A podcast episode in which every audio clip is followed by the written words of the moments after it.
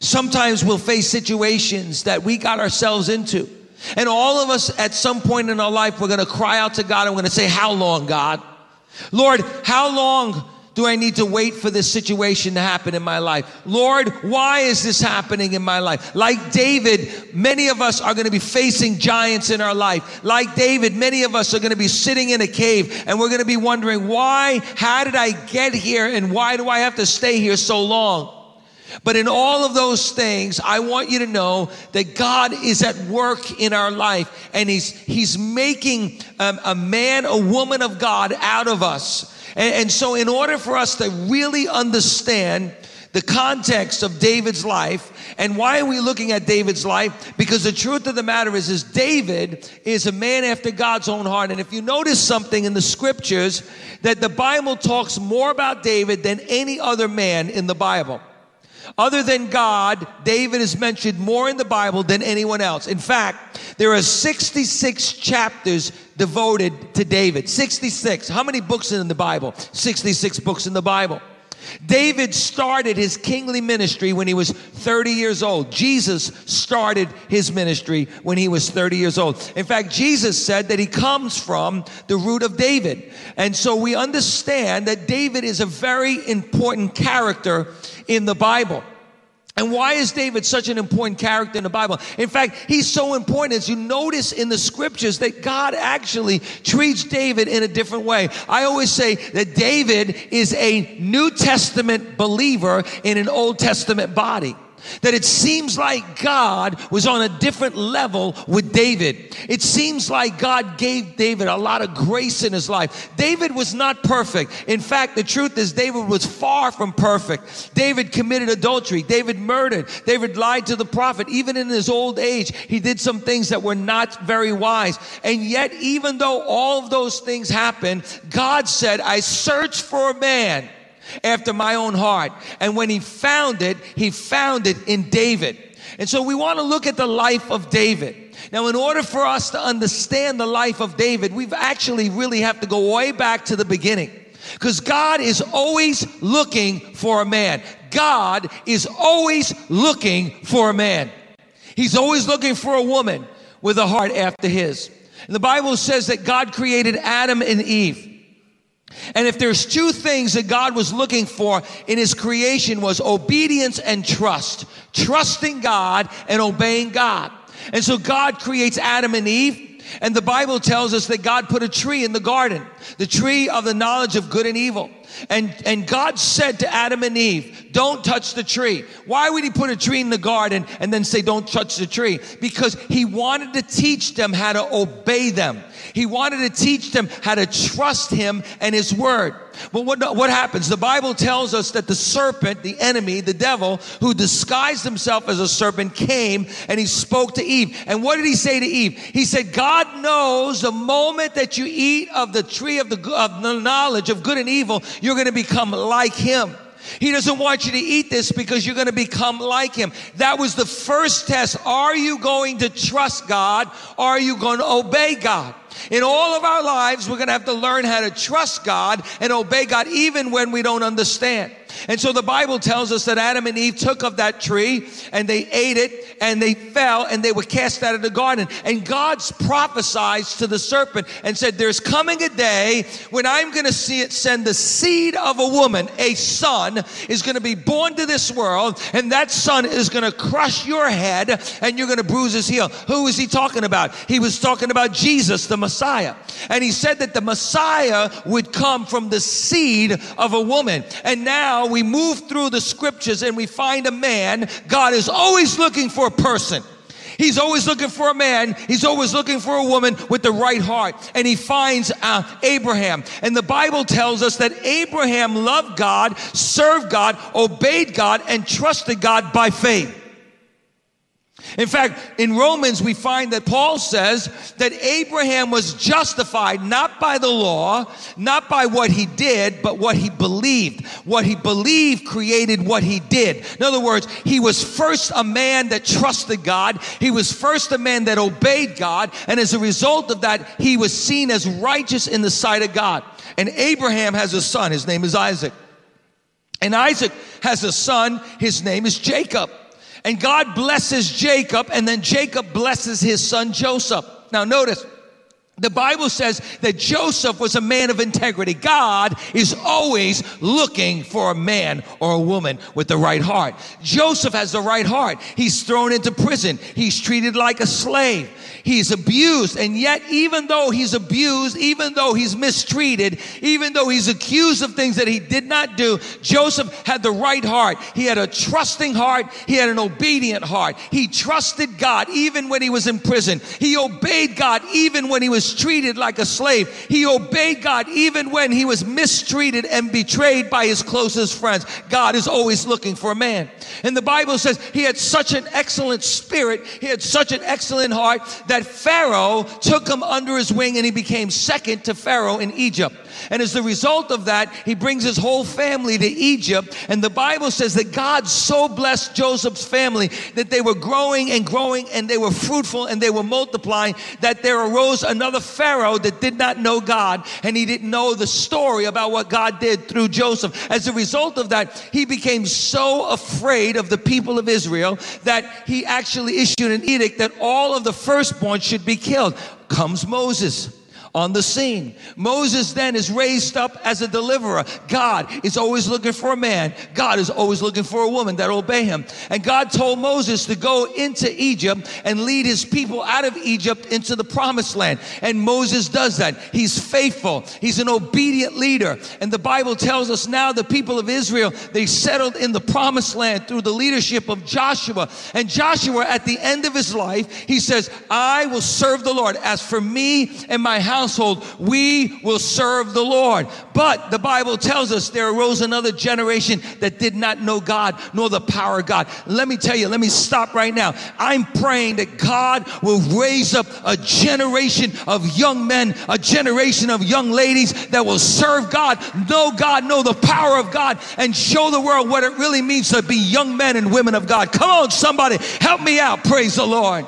Now listen, I did this twice. I did it twice. I preached two times already. I'm preaching here, and at four o'clock, I'm going to preach at a at Bethlehem Punjabi Church, a, an Indian church, listen to me, that has ninety percent of the people that were once Hindu, now are born-again Christians. Come on, somebody. So I need you to help me out today. Give me some wind. Give me some wind today. Say, yes, Pastor. Hallelujah. Now, if you want to see a miracle, I want you to meet me at, in Queens at the Bethlehem Punjabi Church at four o'clock, and you are going to see God doing a great work in that church. It is amazing. Anybody wants to come, you're welcome to come. But the Bible tells us that there arose another generation that didn't know God nor the power of God, and they did what was right in their own eyes.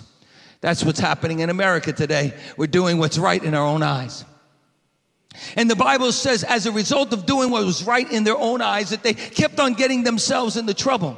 And when they got themselves in trouble, God heard their cry. God heard their pleas, because God is a merciful God. Aren't you glad that even when we get ourselves in trouble, God comes to our rescue because he loves us?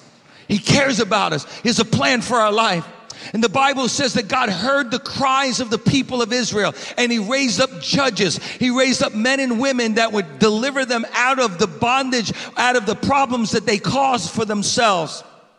The Bible tells us that God raised up Eli and his family, but Eli, he didn't rebuke his sons, and his sons did some really wicked things. I mean, they took advantage of the people of God in the temple.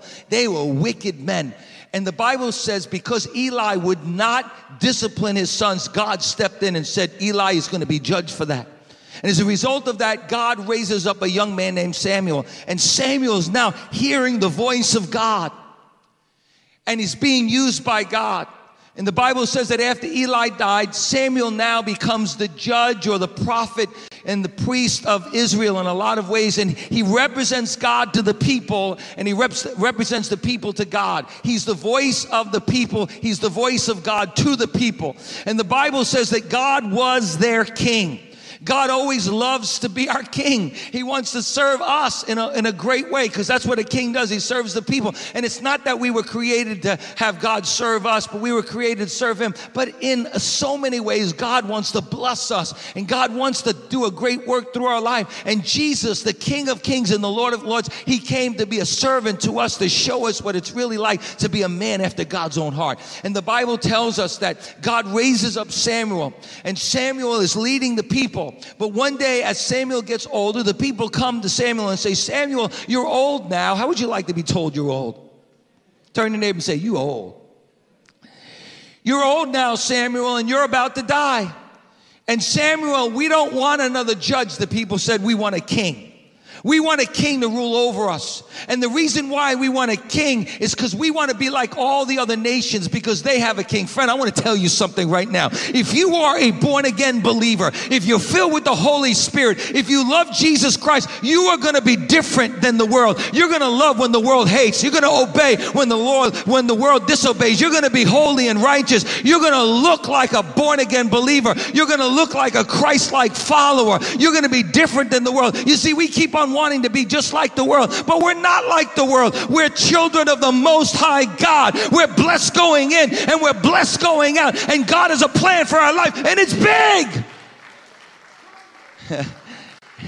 I love, I love my daughters. They say to my granddaughter Ellie, "What does Papa say all the time?" And my little granddaughter goes, "It's big. It's really big. God's got a plan and it's big." And God does have a plan for your life, and it's big. And the Bible says we're a peculiar people. We're a royal priesthood. We're a holy nation. We're not like the world. We're the light of the world. We're the salt of the earth. And we've got to make this world a better place. Come on, somebody. We can't fit into the world. We've got to be different than the world. We've got to show the world what God really looks like. But they wanted a king to fit in. And so the Bible says it really grieved the heart of Samuel. Samuel was so upset, but God spoke to Samuel that night and said, "Samuel, listen to me, give them a king. They asked for a king, give them a king." You know, sometimes God's going to give you what you asked for, and it's not always the best thing. You keep on bothering God. God says, "Okay, you want it? You could have it, but that's not my best for you in your life." And so the Bible says that the God said to Samuel, "Give them a king, but warn them. As you give them the king, tell them that this king is going to abuse their daughters. This king is going to abuse them and use them. This king is going to have a wicked heart, and they're going to regret the day that they asked for a king. I was their king. I would give them anything they wanted as long as it was in my will, but now they wanted an earthly king. Give them the king." And the Bible says that God, he allows Saul to become king. And in the beginning, Saul, he looked like a king. He even, he even looked a little humble when, when he was being coronated. He, he hid in the back, and, and, and the Bible says he looked like he was obedient as he, as, as he actually listened to his father. But there was something, there was something wrong in his heart.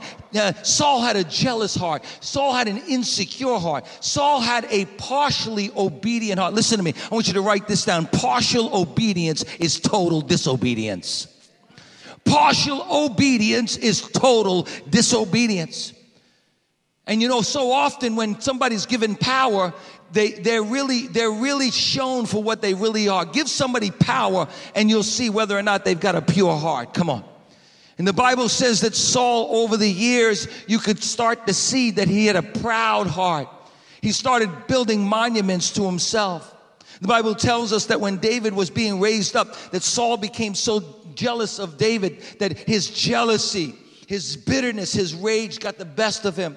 The Bible tells us that at some point, God was telling Saul, "Saul, I want you to truly obey me." And at one time, God says to Samuel, "Go tell Saul that he's to wipe out the Amalekites." Why? Because the Amalekites were brutal. They were vicious people, and they did not treat the people of Israel the right way when they were coming into the promised land. And so God said, "You know, I want you to wipe everyone out. I want you to wipe out the whole tribe." Now you might say, why would God tell somebody to wipe out the whole tribe? There's some things we really, really can't really wrap our minds around. And sometimes I read the scripture and I'm like, God, listen to me. I'm going to tell you as a pastor, sometimes I read the scripture and I go, God, I know you have a plan. And I know you're wise. I know you're wiser than I am. So who am I to judge you? Who am I to play God? You see, when you judge the wisdom of God, what you're really doing is playing God. Because there are things that only God understands that we will never, ever understand.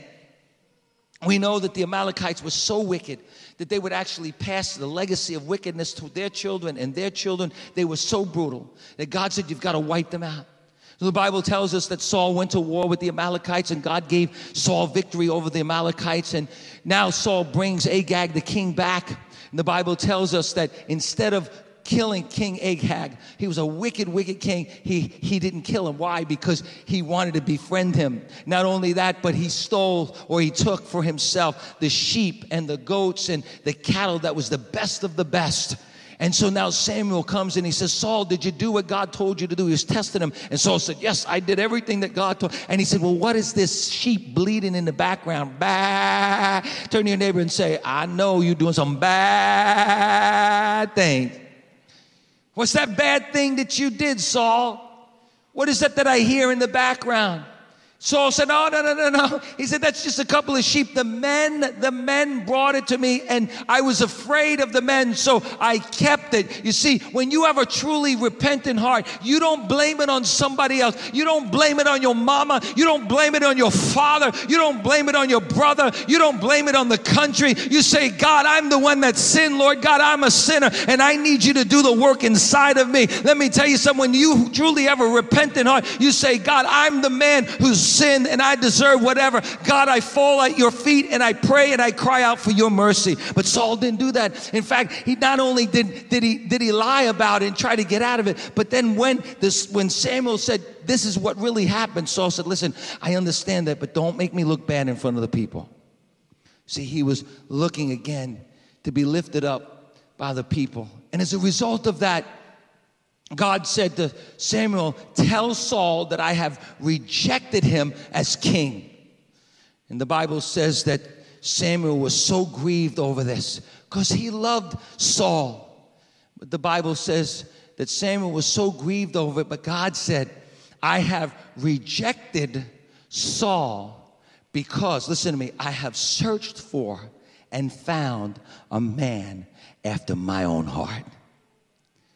He said, I found the man.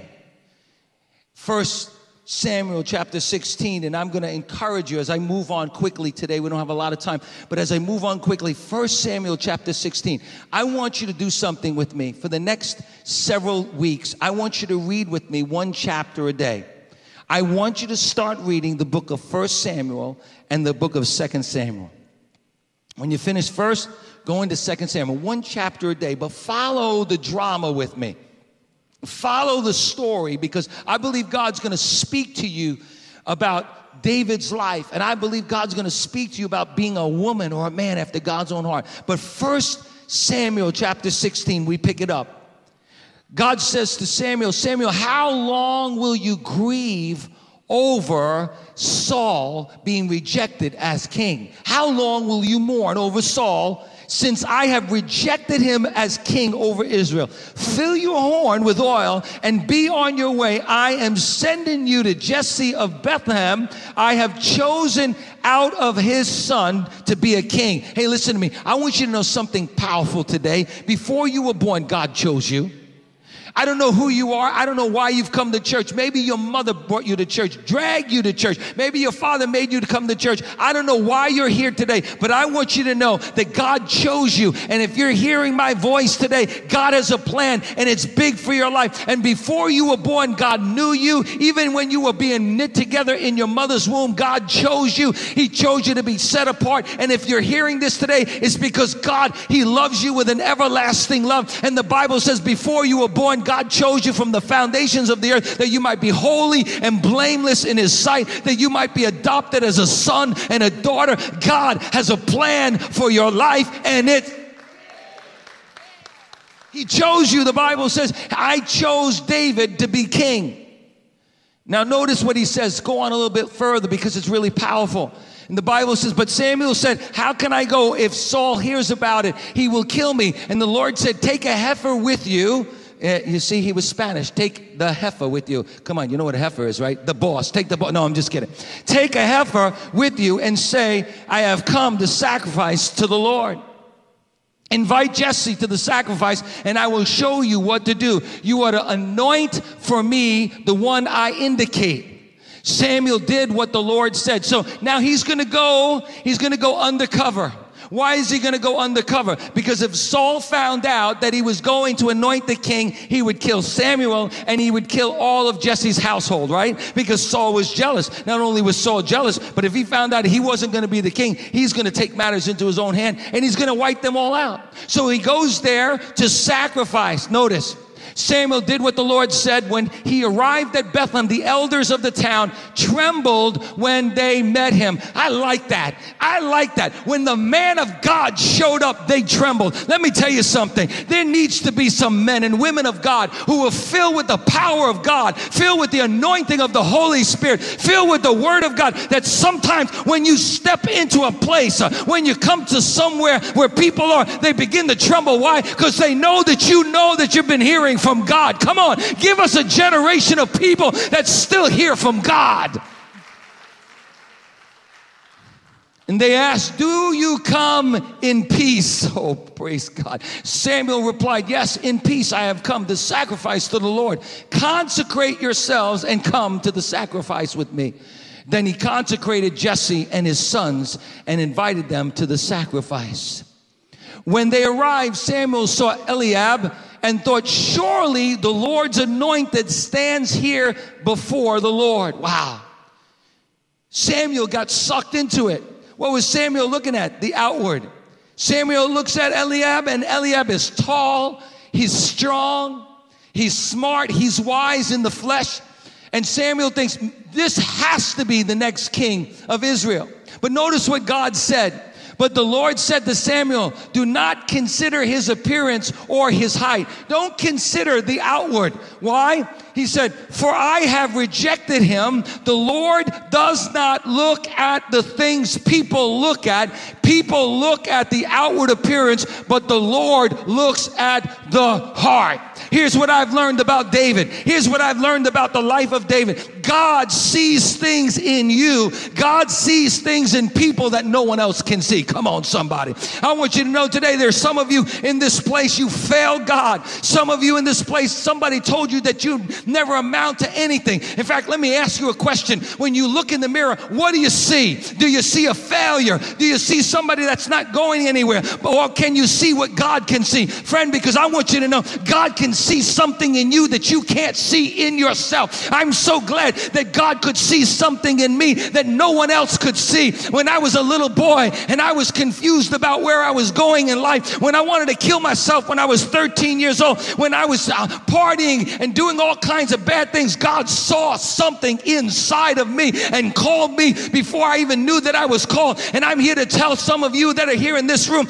no matter what you feel about yourself, no matter what you think about yourself, as the Bible says, as a man thinketh in his heart, so he is. I want you to know, God sees something big inside of you. God sees potential. He sees power. He sees promise. He sees something that you can't see in yourself, because God sees things that nobody else can see. Second thing I've learned is God chooses people that nobody else chooses. Glory to God. God chooses people that nobody else chooses. Paul the Apostle said, all of you that are following Christ today, none of you were of high respect or high regard. He said, but God chooses the foolish things of this world to confound the wise. Hallelujah. Jesus chose twelve disciples. Man, you talk about a ragtag army of misfits, tax collectors, cheaters, James and John, sons of thunder. Jesus goes to a certain town, and the Bible says the Samaritans rejected Jesus, and, and the sons of thunder said, let's, let's just, hey, yo, Jesus, let's take care of them right now. Let's call fire down from heaven and blast them all, you know. I mean, just misfits. Jesus chooses the foolish things of this world to confound the wise, the uneducated people of the world to confound the wise. You might say, man, well, who am I?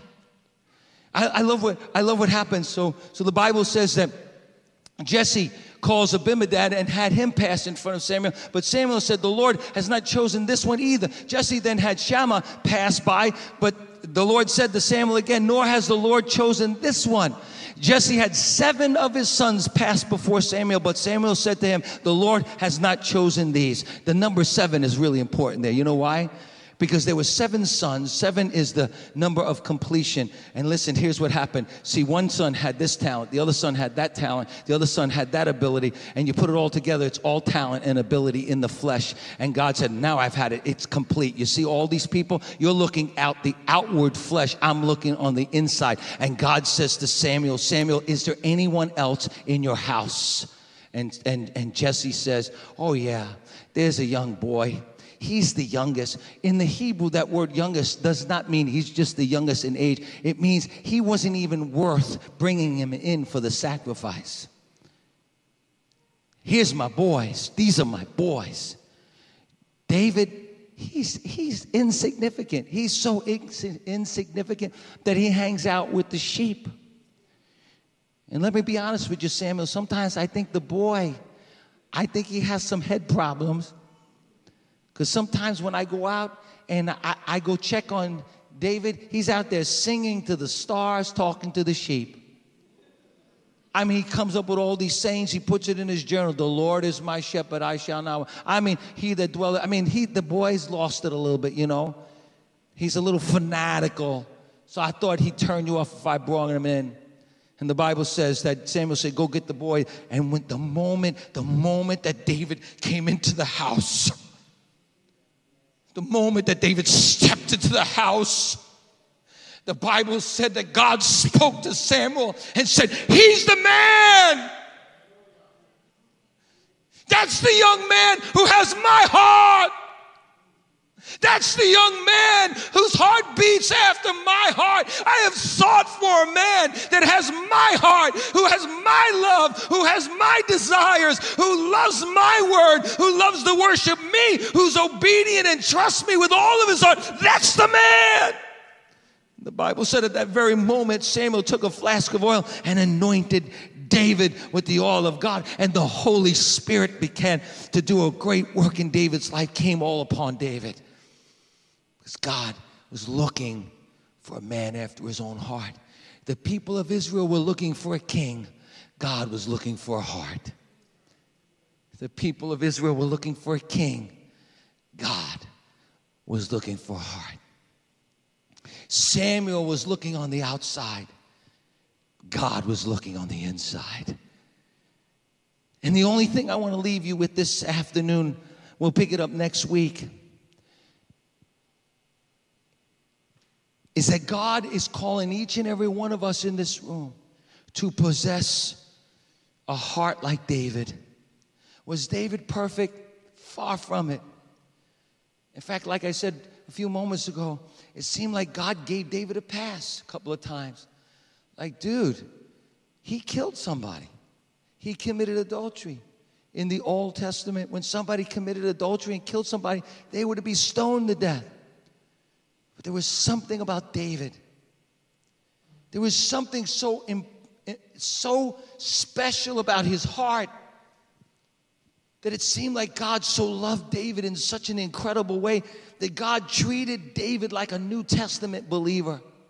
That God forgave David when David was repentant of his sin instead of stoning him to death.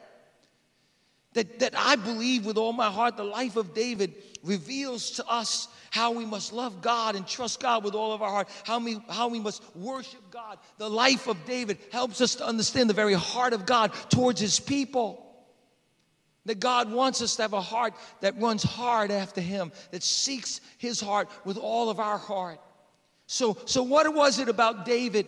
What was it about David that God downloaded so much stuff in David's life? As we look at the life of David and we learn of a man who heard the voice of God, the Lord is my shepherd, I shall not want. He makes me to lie down in green pastures. He leads me beside quiet waters. He restores my soul. He leads me in the path of righteousness for his name's sake. Even though I walk through the valley of the shadow of death, I will fear no evil, for thou art with me. Thy rod and thy staff, they comfort me. Thou preparest a table before me in the presence of my enemies. Thou anointest my head with oil. Israel. Surely goodness and mercy shall follow me all the days of my life, and I shall dwell in the house of the Lord forever. The Lord is my shield. The Lord is my stronghold. Whom shall I be afraid? The long is this, the Lord is a stronghold of my life. Of whom shall I be afraid? Though an enemy encamp about me, though weapons come against me. The Bible says that David said, one thing I seek, this one thing I will do. I will dwell in the house of the Lord all the days of my life, and to seek his face and gaze upon his beauty. Then he will protect me. Then he will keep me. He that dwelleth in the secret place of the Most High shall abide under the shadow of the Almighty God. Thank God for David. Thank God for David's life. Thank God that David went through the ups and downs of his life. Thank God that David went through the valleys of the shadow of death. Thank God that David faced the giants in his life. Thank God that David was in a cave wondering, why is God doing this? Thank God that David fell and he knew where to go. Thank God that we've got David so that we can look and say, yes, God, you can be faithful to us as well. And God, you can help me in the ups and downs. When I don't understand, even when I fail you, God, you can give me a heart that runs hard after you. Thank God for David. So what is it about David? I believe, number one, David possessed an obedient heart. David possessed an obedient heart. God said to Saul, Saul, obedience is better than sacrifice, and rebellion is like the sin of witchcraft. Do you know why rebelling against God, even partial rebellion against God, is like the sin of witchcraft? Because what witchcraft really is, is making something else other than God an idol. Depending on something else other than God. And there are times in all of our lives where God is going to tell us to do something, or God's going to bring us through a difficult, hard time in our life. And the truth is, we're going to be tempted to take a shortcut. Or we're going to be tempted to curse God and die. We're going to be tempted to walk away from God. This didn't work. But you see, David was a true man after God's own heart, because David obeyed the Lord even when it was hard to obey. It's easy to obey the Lord when things are going good. Huh? Come on. Are you with me today?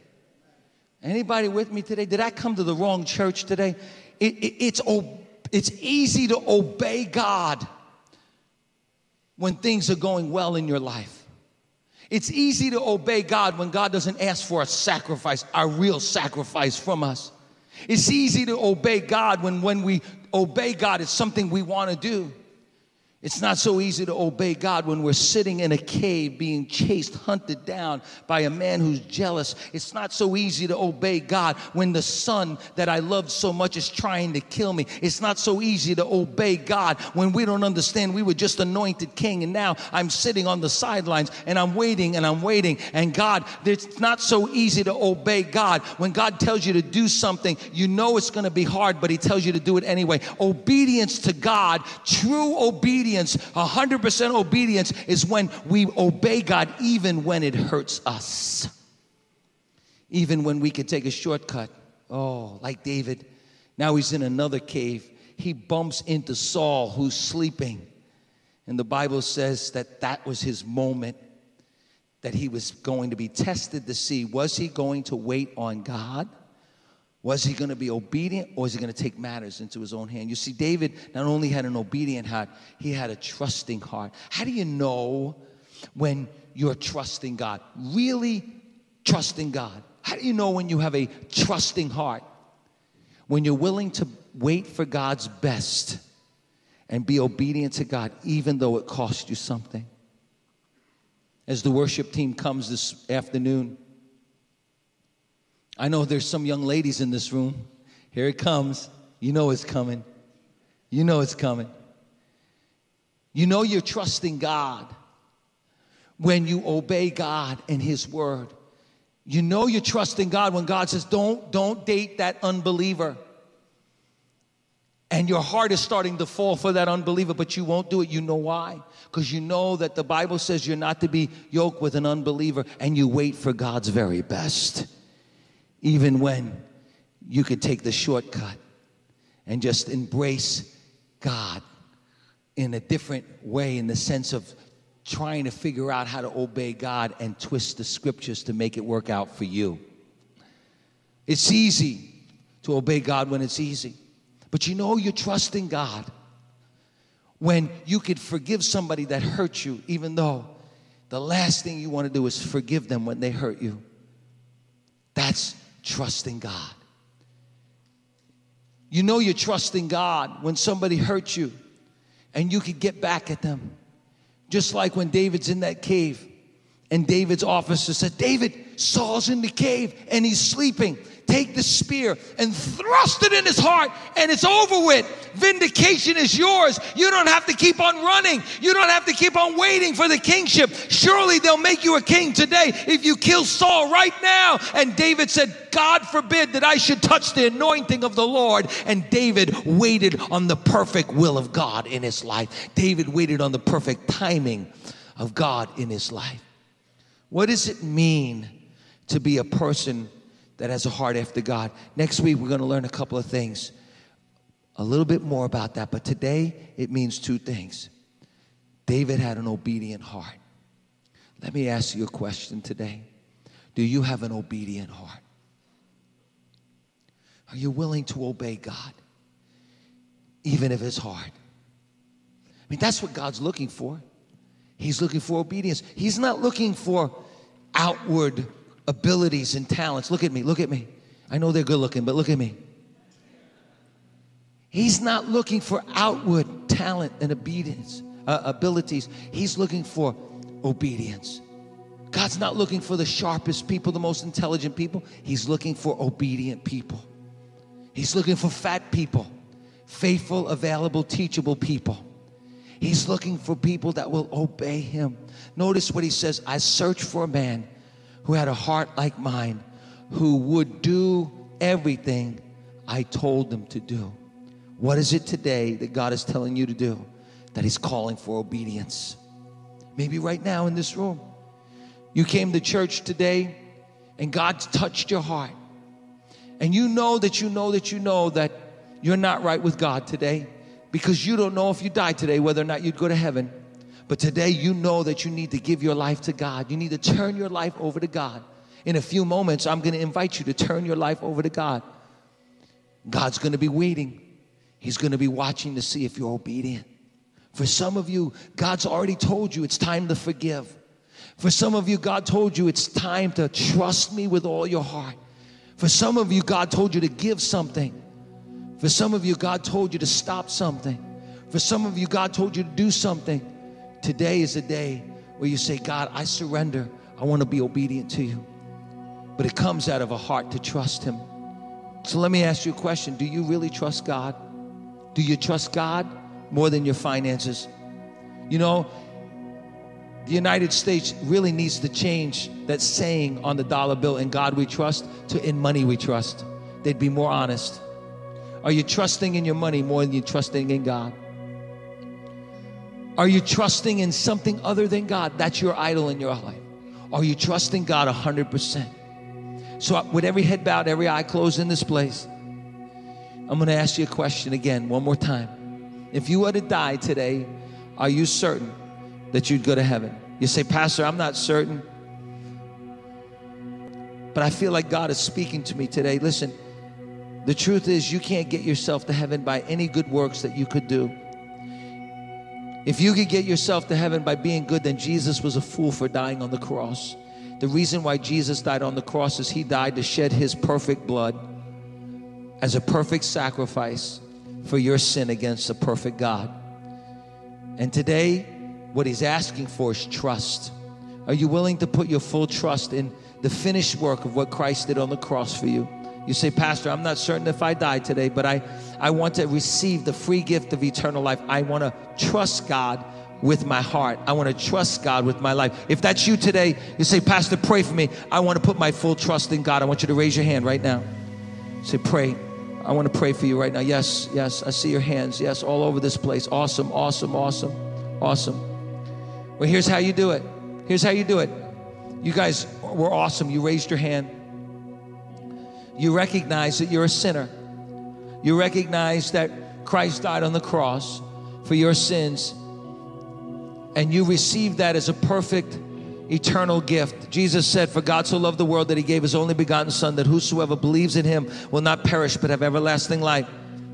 Paul the apostle said, the wages of sin is death, but the gift of God is eternal life. The gift, it's a gift. You can't earn it.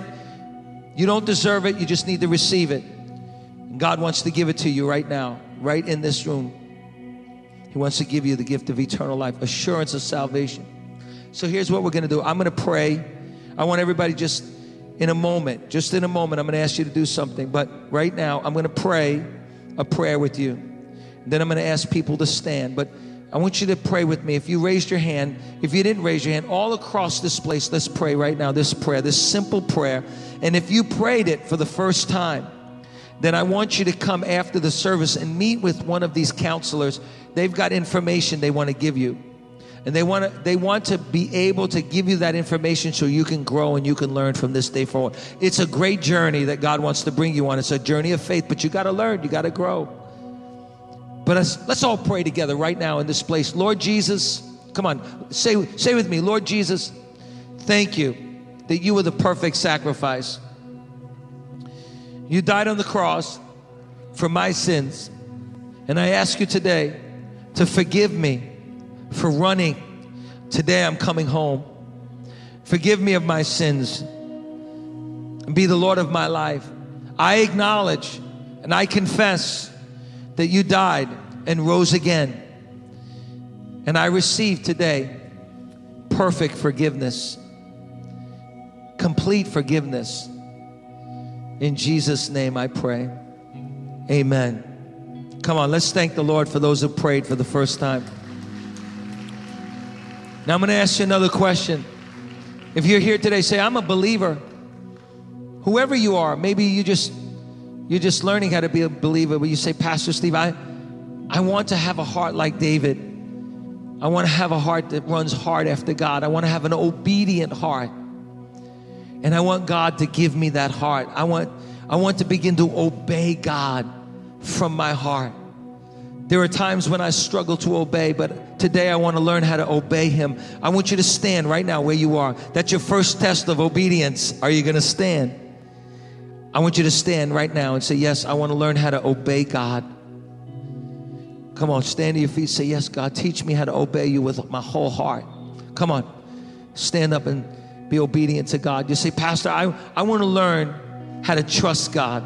I want to learn how to trust God when I'm going through valleys. I want to learn how to trust God when I'm going through fiery trials. I want to learn how to trust God for everything in my life that would be translated in absolute obedience.